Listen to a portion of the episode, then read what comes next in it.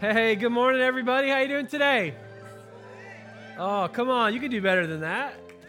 Good to see you guys. Yeah, awesome, man. I'm excited to be here this morning. So you might hear in my voice. I'm I'm on the downward uh, direction of fighting a cold this week, so I kind of have that nasally voice. But uh, last week I was listening to a podcast. It was actually the Art of Manliness podcast, which I don't personally need to listen to, but somebody had sent me because my manliness is already manly enough. But, anyways, on the Art of Manliness podcast, there was a vocal coach, a guy named Roger Love. It's actually a really cool podcast. And he was talking about how to release your natural voice. And so, one of the things he was teaching men to do is to tap into your natural gravitas. So, everybody with me, just practice. Even if you're a woman, you can still tap into that gravitas. Are you ready? Ready? One, two, three. Gravitas. Thank you. Somebody was that you, Greg? There's always one. Come on, you know, you, always one cracked egg in the in the thing. And Greg goes on the front row. He goes, gravitas. Yeah. so we'll, we'll work on our voices, but uh, forgive forgive me if I'm a little bit uh, nasally today. But but even if my voice is annoying, the things I'm going to say are more annoying. No, I'm kidding. It should be great. Really excited. We're actually going forward in our series called Bigger. But before we jump into that, before I share the, the word that I have for you this morning, I wanted to uh, talk about what's coming up in the month of December. So, those of you that have been here for a year at Joy Church, if you remember last December, we, we did something that we call legacy offering. And legacy offering is just a free will, just, hey, in response to God's generosity, in response to the blessing of God in our lives, we, we do an offering in December. There's no uh, push. We're not saying give the specific amount or whatever. It's just something out of you know our response to God. We, we, we give an offering that the design is to help make a, an impact to create legacy so last year it was really exciting. If you remember, we gave money to a missionary fund to establish a missionary retirement fund for missionaries, a really cool thing. We gave to local missions like Eugene Mission and Dove Medical and different things. And then we also cast a vision. So if you remember in last December, we I got up here, I said, hey, we're going to do this legacy offering. And we said, uh, we, don't, we don't have any sort of idea about this, but uh, we believe God wants us to get a facility. We believe God wants us to have a facility where we can put an indoor kids playground. And there was no specific building, but we, we people gave, we gave money towards that, you know, and, and a couple weeks later, uh, Bethany and I were leaving the Gateway uh, theaters and we went on Gateway Loop and we looked over at an old rundown skating rink building, Skate World, and saw the sign, not like a heavenly sign, it was actually a real estate sign. Ah, you know, and uh, we looked there and, and it said 26,000 square feet. And I go, man, that, that would be big enough for a church and big enough for us to put a kids' playground. So we called up the real estate agent, and here we are now, a year later, and we own that building. It's under construction, right? We're remodeling it. We're going to put a kids' playground in. But last year, it just started as vision, right? It just started in that place of faith. And uh, we didn't even have the, the, the place. So I'm excited about this year's legacy offering, believing what uh, and just seeing what God's going to do through this. So here's what we're going to do. So we're going to receive this offering on December 15th. And again, this isn't like you do this or do that. What, what, what we've decided to do, the elders and leaders, we got together. We said this year, we really feel like the best way for us to make an impact is for us as a church to get ourselves into that place. So we're going to allocate all of the money that's given in the legacy offering to our building project. Now, let me let me just share with you where we're at with that. We haven't given an update on the finances on that in a couple of weeks, so I wanted to share that with you. Uh, the up what, what's happened so far is we've had 500 i think $540000 has been pledged up to this point so that's awesome yeah? Give a hand for that really good. And then uh, 450000 of that or 440000 of that pledge has actually been given. And so this is let me tell you what the gap is. So what we need to get into our building so to move in which isn't going to finish it it's not going to give everybody gold plated toilet seats or anything like that which we're not going to do anyways. Sorry to, to break your little hearts. But, uh, but the money that we need to get into the building and move in is about $220,000. Uh, that's the gap that we're at. So here's the thing. I, I honestly, that's a lot of money, right? I don't have that sitting in my bank account. Um, it, and if you do, you don't have to like raise your hand. That would be weird and awkward. But uh, that's a lot of money, yes. But God has already taken us through so many challenges. God has taken us through so many things. And I just don't feel fear. I just don't. I don't feel afraid. I don't feel scared. I just trust God is going to provide for that. And the way he's going to provide through that is through you and I and our generosity, but also he can provide in a lot of different ways. And I don't know how he's going to, but I'm believing God. So, how many of you will say, Yes, we trust and believe that God's going to provide for us? Absolutely. Yes, raise your hand. You believe that? Okay. Now you have another hand. Now, here's the other part of this. Let's, in this legacy offering, also pray and say, God, what do you want me and my family to do?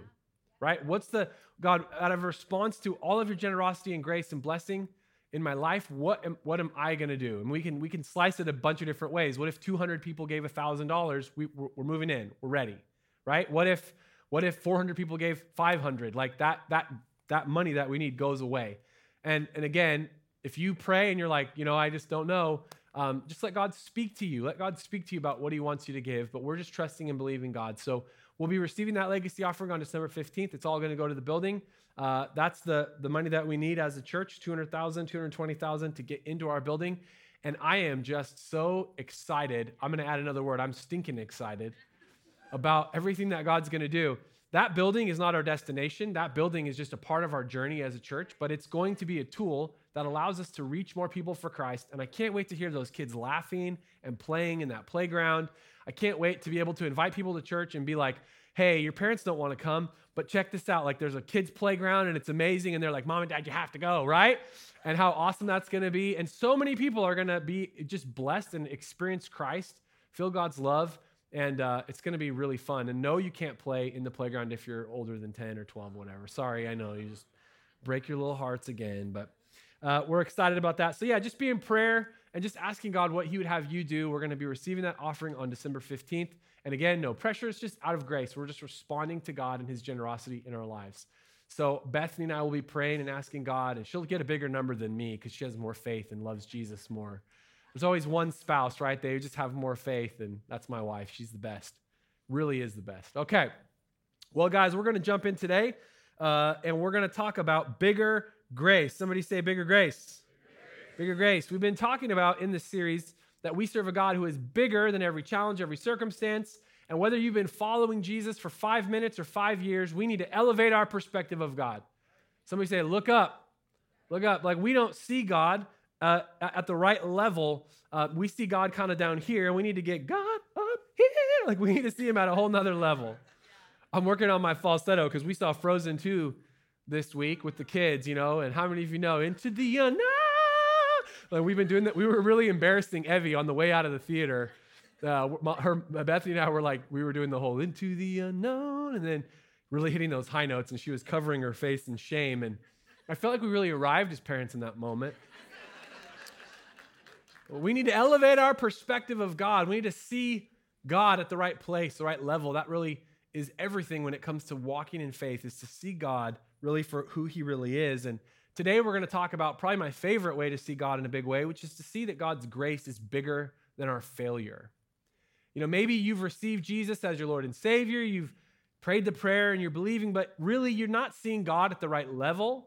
Uh, you're, you're kind of, and specifically in this area of grace, it's like you believe in the gospel. Yes, Jesus forgave me for my sins, He saved me, but, but I still kind of see my baggage and my bad stuff, and it's there. And the reality is, we need to understand that God's grace is so much bigger than our failure, so much bigger than our shortcomings, and even so much bigger than our sin, and that God's grace really has dealt with our sin and our failure. So today, you're just going to get blessed with grace. Come on. It's awesome because it's essential for us as followers of Christ to understand and embrace the true grace of God in order for us to really share Christ with other people. How many of you have ever had somebody recommend a restaurant to you, but just in kind of a medium, mediocre, lukewarm way? Hey, man, yeah, there's like a burger place. We went there the other day, and like the fries are okay, I guess. Yeah, you know, it's like it's not like a ten; it's like a six out of ten. how many of you know you're not blitzing to go to that place? And that's how we recommend Jesus to people. What do you think evangelism is? It's a testimonial, right? How many of you have ever written a Google review? Don't review Joy Church negatively, please. We've had enough of that. But you know, you write you write a review. What what is sharing your faith? What is what is what is what we call evangelism? That's a big scary word. It's recommending Christ to someone else. Say, hey, this is what he did for me. So what if you don't see God's grace in the right level for you? If you still kind of see your failure and your sin and, and the gospel isn't really good enough, if you're not seeing God's grace at that proper level, you're going to make a bad recommendation. You're going to underwhelm, right? And the reality is, when we get a picture of how big and incredible and amazing God's grace is, even in spite of our failure, when we see the, the, the, depth of our failure, we see the heights of God's love for us and what that really means. It's powerful. Let's read a story out of the book of John, chapter 8, about Jesus demonstrating God's bigger grace. It says in John chapter 8, verse 1 Jesus went across to the Mount of Olives, but he was soon back in the temple again, and swarms of people came to him, and he sat down and taught them. It says the religion scholars and Pharisees led in a woman who had been caught in an act of adultery. They stood her in plain sight of everyone and said, Teacher, this woman was caught red handed in the act of adultery. Moses in the law gives orders to stone such persons. What do you say?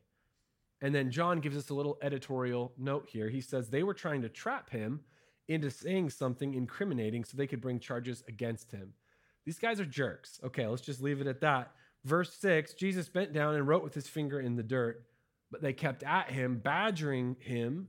He straightened up and said, The sinless one among you, go first. Throw the stone. Bending down again, he wrote some more in the dirt. Hearing that, they walked away, one after another, beginning with the oldest. The woman was left alone. And then Jesus stood up and he spoke to her Woman, where are they? Does no one condemn you? No one, Master. Neither do I, said Jesus. Go on your way. From now on, don't sin. Now, this is an awesome story. It's not awesome for this woman. Uh, we don't know the circumstances surrounding this event, but obviously, this is a painful, humiliating, and awful experience. A lot of people have brought this out. Just say, Where's the guy, right? Because it takes two to tango. Uh, and so there's obviously a setup here. This is not a fair situation, it's, it's, it's in, unjust. But nobody here is debating the fact that what she did is wrong. She's not debating it. They're not debating it. And Jesus doesn't debate it. In fact, he never says, uh, You didn't do anything wrong. Uh, go, go your way. He actually acknowledges the fact that what she has done is wrong. And yet he doesn't bring the punishment down. He doesn't remove the standard, but he doesn't enforce the punishment. So, what's going on here? We see an interruption of grace breaking into a very human story, a very human moment. And we've all been there. Maybe we haven't been caught red handed in the act of adultery. Maybe you have. I'm sorry. Um, but we've been caught red handed in a lot of ways. Come on, somebody. Are there any sinners in this room? Has anyone ever here sinned? Yes, and been caught and brought forward, and other people are looking at you and you've done something wrong. But even if you're not caught, we've all been in sin and we at least have caught ourselves red handed and we know that we, uh, we deserve punishment. So, Jesus doesn't actually say you didn't do anything wrong, but yet he he he interrupts this moment with this amazing grace, this incredible thing, and he says, "Who's condemning you?" And she says, "Nobody." He says, "Well, I don't either." So what I want to do today is I want to just talk about this kind of grace and really show us where it's different than maybe the way we've kind of thought about grace, and really talk about how amazing grace is. Now, how many of you know the famous song? Amazing grace. Come on, put some sauce on it. How sweet the sound that a rich, come on, like me. I once, but now I'm found. Where's the high harmony? Who's gonna come out? that. But now I see. Okay, give yourself a hand. Come on, you sing real pretty. Everybody knows it. You all know the words. You all know it so well. I can just sing the very first line and you immediately know the whole song. Why? Because there's something powerful about that song, right? There's something meaningful. Whether you've been a Christian for five minutes or five years, or whether you, you just kind of like walked into this movie theater on accident, you know that song. It's, it's something amazing. But did you know the guy that wrote that song was a horrible person? He was actually, he, he worked on a slave ship. Uh, he was such a bad guy and he was so profane and awful in the way that he talked that the other sailors thought he was too much.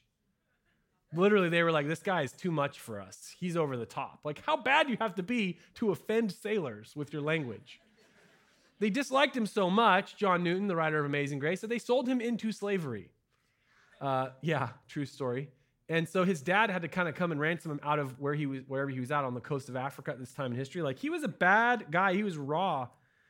And it wasn't like he had this like moment where then I'm now I'm a Christian and everything's better. Like no, he actually ended up getting married, and I think his wife helped him to kind of, how many of you know you need a, a woman to help uh, see amazing grace? But it was in light of seeing his depravity and the brokenness and the wrongness that he's able to really say, man, grace is amazing. And you know, the thing is though, in 2019, what we hear about grace, it's it's it's sort of a different kind of grace. Like when you hear that song Amazing Grace, what makes grace amazing is the fact that sin is pretty bad and that it matters and that it, it's hurtful. Like the song doesn't really work if it goes Amazing Grace, how sweet the sound that saved a fairly decent fellow like me. I once was mildly off track, but now I'm back. Didn't see clearly all the time, but now I do. How many of you know that song's not going to resonate through the, the, the, halls of time? And yet that's what we think of many times when we think about sin is we don't think sin's really a big deal and therefore grace isn't really that good of a gift. And then we come to this story where Jesus again has an interruption in this moment, brings in grace and we see grace on display and I want to give you two big thoughts and kind of shape theology here around this. Number one, God's grace doesn't break God's law. In fact, again, Jesus doesn't say there's no standard here. I, I, get to change the rules. You didn't do anything wrong. That's not what he says. In the book of Matthew, we hear the words of Jesus. He says, Don't misunderstand why I have come. I did not come to abolish the law of Moses. And let me just pause, and we're going to move forward in this verse that I'm reading. But right now, a lot of people think that Jesus like is a get out of jail free card and that he's like well there god was like in the old testament he was like mean and he was like grumpy and he was a man and like there's a problem there and like all this stuff. And now but now jesus he's like nice and he's more sensitive. Like he's nicer. That's an old heresy right? The gnostics kind of brought this up. Uh, uh, jesus is saying no no no like the god you see in the old testament is still god. He didn't change. And i didn't come to change the rules. How many of you know like god's standards actually matter like when people do something evil or wrong, it's evil and wrong.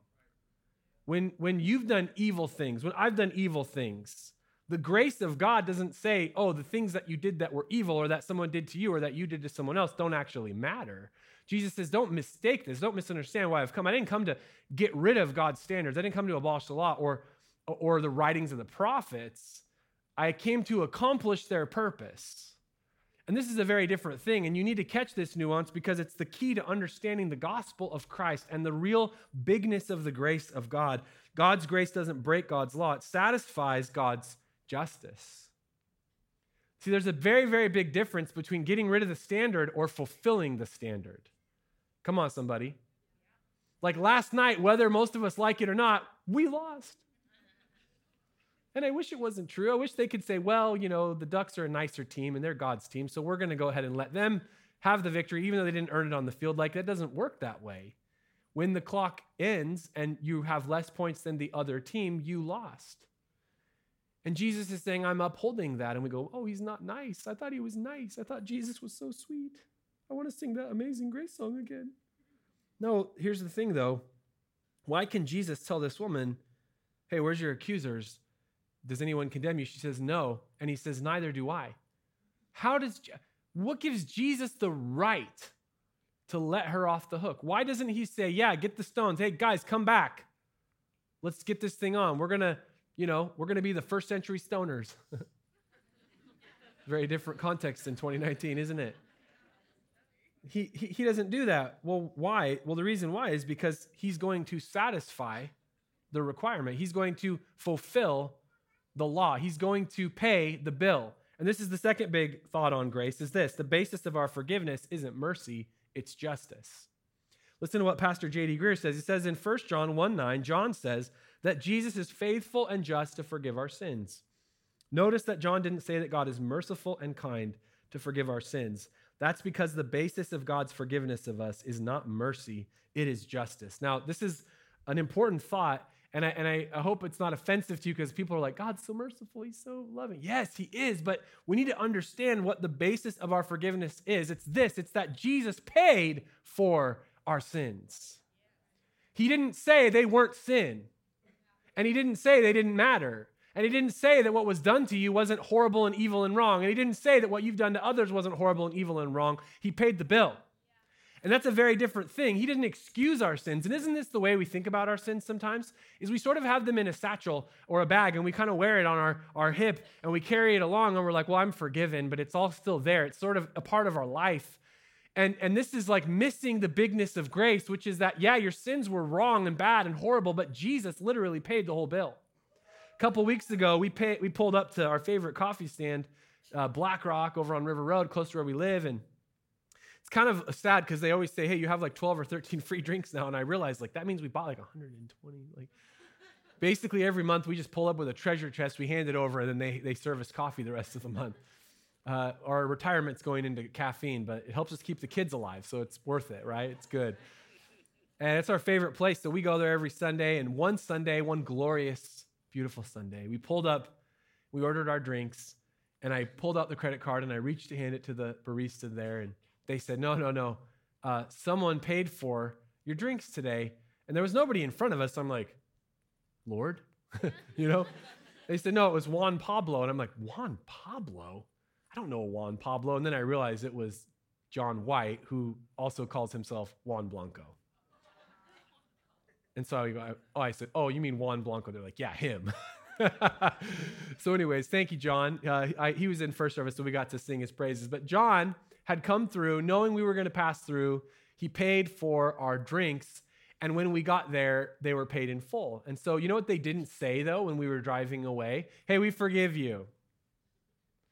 You know, we forgive your bill today. They didn't forgive our bill. It wasn't out of the kindness of their heart that they turned over the goods, it was out of the fact that someone else paid the bill. So here's the thing when you think about the forgiveness of God, when you think about the, the mercy of God, you need to recognize that it comes on the basis of justice. That when Satan or someone comes to condemn you or whatever, your con- condemning thoughts, internal dialogue, whatever it is, comes to say, look, you know, this is what you've done and all of that, you can say, right, you're right. I did. It's true. But the bill's been paid in full. So I don't pay for a bill that's been paid. And, and I don't and I, we don't allow someone to hold us accountable for a bill that's been paid in full. This is what the grace of God does. It's extended to us on the basis of an accepted payment. Now, how many of you go, that kind of changes how I think about this? That, that's an important distinction, recognizing that I, I'm not going to live condemned because this has been paid for. This is why the gospel and why grace is actually so amazing is because, yeah, man, I owed a real debt. I was a wretch. I was blind. I was dead, like John Newton says, and he's right. But grace is amazing because it comes into that cavity created by my, my the, the death living on the inside of me and the darkness living on the inside of me. And God's grace comes in in such brilliance and such, uh, such magnitude to fill that void and to, and to bring us new life. Like God's grace becomes amazing when we recognize that sin is actually bad. Come on, somebody. And that it matters. And like Jesus said, I didn't come to get rid of it, I came to fulfill the law. Jesus gave his life, he paid for our sins, and that is the basis of our standing with God. And this leads to a couple of really amazing benefits. How many of you love, you know, there's a, a saying in marketing, it says people hate to be sold, but they love to buy. How many isn't that true? Don't you love it when you're like in a buying situation? Like if you're convinced you want to buy some product or something, like for me, I love Apple devices, Apple laptops, AirPods, iPhones, you know, uh, uh, iPads, whatever. I always find a way to, to, justify to my wife why I need the newest, latest, and greatest. You know, well, this one is has, you know, it's really an emotional decision, isn't it? Uh, not a logical one, but we justify it with logic. And I love that part though when you're looking at a page or something and they're going through all the benefits like it does this and it does that you know? How many of you just bought the new tesla truck right? Because you saw those benefits and you you had to have it. It's the ugliest thing i've ever seen in my life but i kind of want one. Okay so bigger grace what does it lead to? What are some of the benefits that when we connect with this idea? Number one it leads to personal transformation. You know that nothing changes us like grace Scripture says it's the goodness of God that leads us to repentance. Like there's something about the goodness and, and the grace of God that actually transforms us from the inside out and changes us from the inside out, even gets into that part of us, the root system of our motivations. Like sin, when we were slaves of sin, we wanted sin, we longed for sin. It's like the, the, what, we, what we thought would fulfill us. But when you get born again in Christ and God's grace begins to to, to regenerate you from the inside out and begins to do something, it like changes you and you want different things. Now, here's the thing a lot of times people go, Well, I still want wrong stuff. Yeah, that's called being human, that you're a fallen person. But, I, but, but when you're born again, you should also now want the right stuff. And a lot of times we get confused because we have this wrestling match going on on the inside of us. How many of you go, Yeah, I got a wrestling match? Like, I still want to do bad stuff, but I also want to do what God wants me to. Like, read Romans 7. It's the most confusing verse ever. It's like, I, what I want to do, I don't do that, but what I don't want to do, that's what I do. And what I hate, that's what I practice, but what I love, I don't do that. But I know that I want to do the good thing. And it's like the most confused guy, and it's Paul writing, and it's how we all feel on the inside when you're born again. But that's actually a good sign. That wrestling says that the, you were dead in your sins, but now there's actually some new life, and there's a war going on on the inside of you so thank God for that wrestling because it's actually a sign that you're born again, that there's new life happening. So don't feel guilty. Lean into that, that wrestling match and say, God, let your grace transform me from the inside out. When Jesus extended grace to this woman in the story and how he extends grace to us, you want, you want to hear something interesting here? At the end, he says, Look, I don't condemn you. But then he says something really legalistic in a lot of people's minds. He says, Go and sin no more. We love the part where it's like, hey, I don't condemn you. We're like, awesome. Jesus is a hero. He's great. Don't sin anymore. What? Well, I mean, nobody's perfect.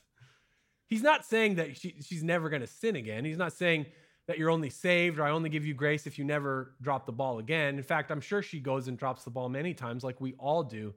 The issue, though, is that grace demands a response. God's grace is two sided it's the grace that saves, but it's also the grace that sanctifies. And see, when we actually embrace the real grace of God, we also need to embrace the transformational power from the inside out, the renewal that happens. Here's the thing about God's bigger grace it's about root renewal, not fruit removal. See, a lot of Christians and a lot of things why people get confused about what it means to be a, a Christ follower walking in grace is that we talk about actually changing. Like, I think that if you're a follower of Jesus, you should get better. And I think I should. Like, I should be more loving. I should be more kind. I should be not so quick to fly my middle finger flag on the belt line. People cut me off. Like, how many of you think there should actually be? Are there any people in here that are actually alive and driving Eugene? Because how many of you know sometimes you just want to let that. Okay. Making sure the Pharisees leave the church sooner than later. Okay. But like God's grace should actually lead to some change. Okay, thank you. I appreciate this. Yes, thank you. Feel overwhelming support today from you, you, you folks.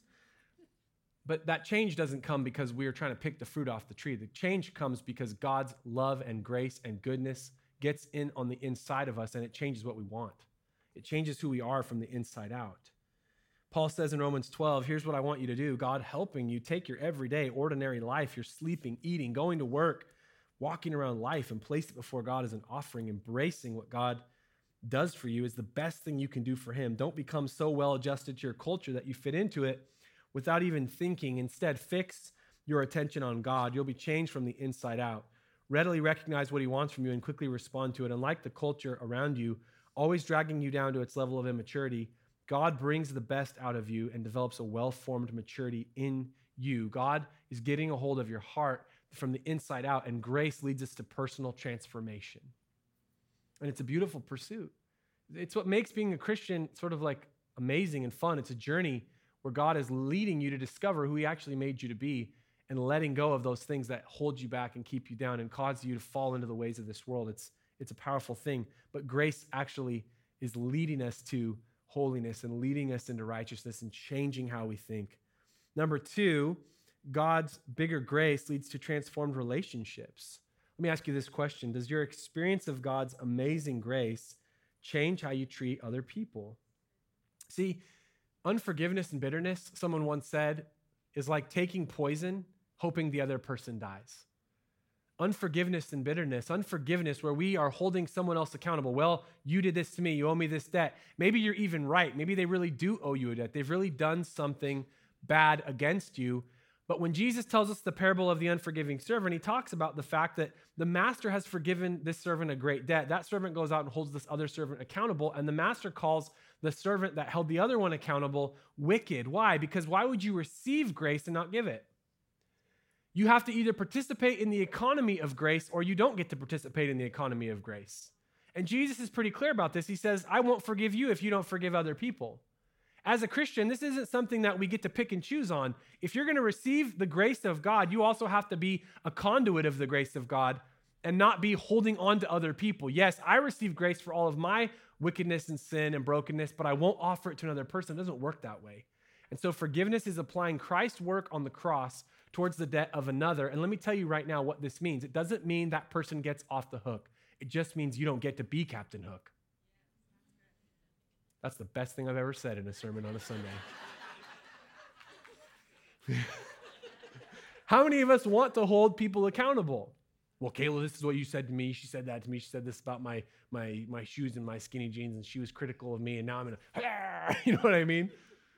Peter, bad. You know, I'm gonna get you. I'm gonna hold you accountable.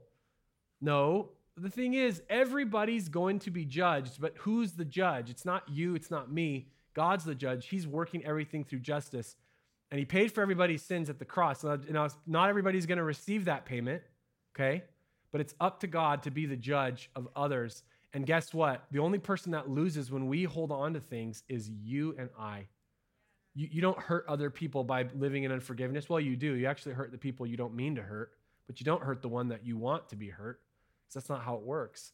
And so when we receive bigger grace, it allows us to have transformed relationships. We can extend grace and forgiveness because the bill's been paid. We apply Christ's work on the cross towards the debt of another person and say, man, I turn this over to God and now I get to live free. Come on, take a deep breath.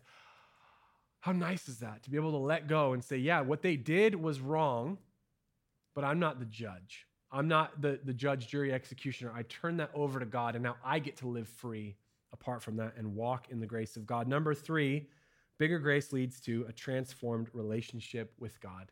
And this is like the big Benny. This is the big benefit right here. This is the good one.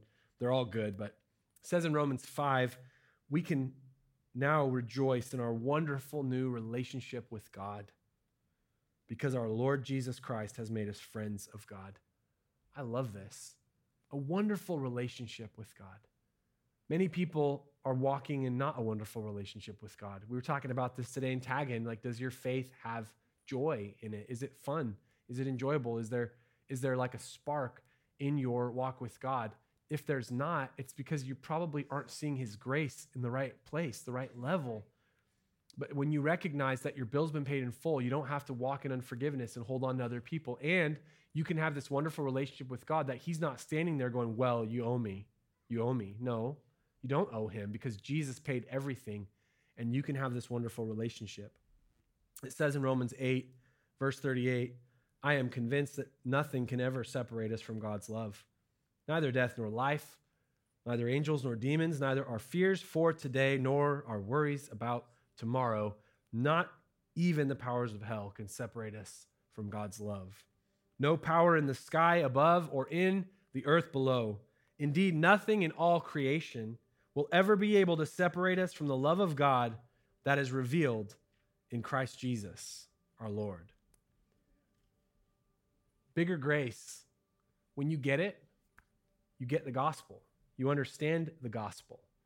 When, you understand that God had to deal with our sin problem and that it actually matters and that God doesn't say the rules don't count, He didn't excuse our sin. When God looked at you and I and He looked at our problem and our predicament, He didn't say, Oh, I can just change the rules of the game he had to look into the situation and figure out a way to deal with it. And what he did was he sent Jesus, who was perfect and sinless and didn't deserve punishment, who didn't sin. But the scriptures tell us that Jesus became sin for us, which means that every rotten thing you've ever done in that moment, Jesus took it and he became that thing.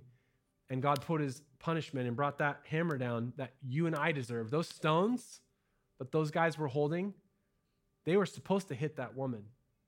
They were supposed to hit the guy that wasn't there for whatever reason. But the reason they didn't is because those stones hit Jesus Christ as he hung upon the cross. And every blow and every burden and every broken bone, everything that happened, it happened to Christ that was meant for you and meant for me. It happened to him at the cross so that he could say, Neither do I condemn you. And I want you to just in this moment, let's all close our eyes and bow our heads. I want you to put yourself in that temple courtyard 2,000 years ago and put yourself into this woman's story. and recognize that everything you've done has brought you to this place where others have brought you and said, Look, they deserve to be condemned. And I want you to understand, I want you to hear his, wor- his words, hear his voice. Hey, where are your accusers? Does anyone condemn you? And our response today is no. And Jesus says to you today, neither do I. Go and sin no more. Right now, in this moment, is an opportunity to receive God's amazing grace. So sweet, that sound, that saved a wretch like you, like me. We were lost, but we are found. We were blind, but now we see. In this moment right now, if you want to receive God's grace, the first step is just to receive Jesus as your Lord and Savior. What I've been talking about today is the gospel. It's a simple message. Your sins have earned you separation from God, punishment. We know we've stepped across the line. We know we've done wrong things. All of us have. But God, in His gracious mercy, He paid that bill. He sent Jesus to pay that bill. And today you can receive that by faith and activate that for yourself. Just receive that today. If that's you and you're like, Pastor Jake, I want to receive Jesus. I want that bigger grace in my life. Would you lift up your hand so I can see? Thank you. So awesome. Thank you. Thank you. And let's all pray this prayer together. Even if you're a Christian, you can pray this prayer. It's, it's such an awesome prayer, never gets old. Let's put our faith in Jesus and in his grace today. Repeat after me Dear Jesus, I put my faith and trust in you, in you alone. I thank you for your grace and your mercy provided for me when you paid for my sins and made a way for me to be reconciled with God. You paid my bill in full, and I thank you for that. And I give you my life, all my good and bad.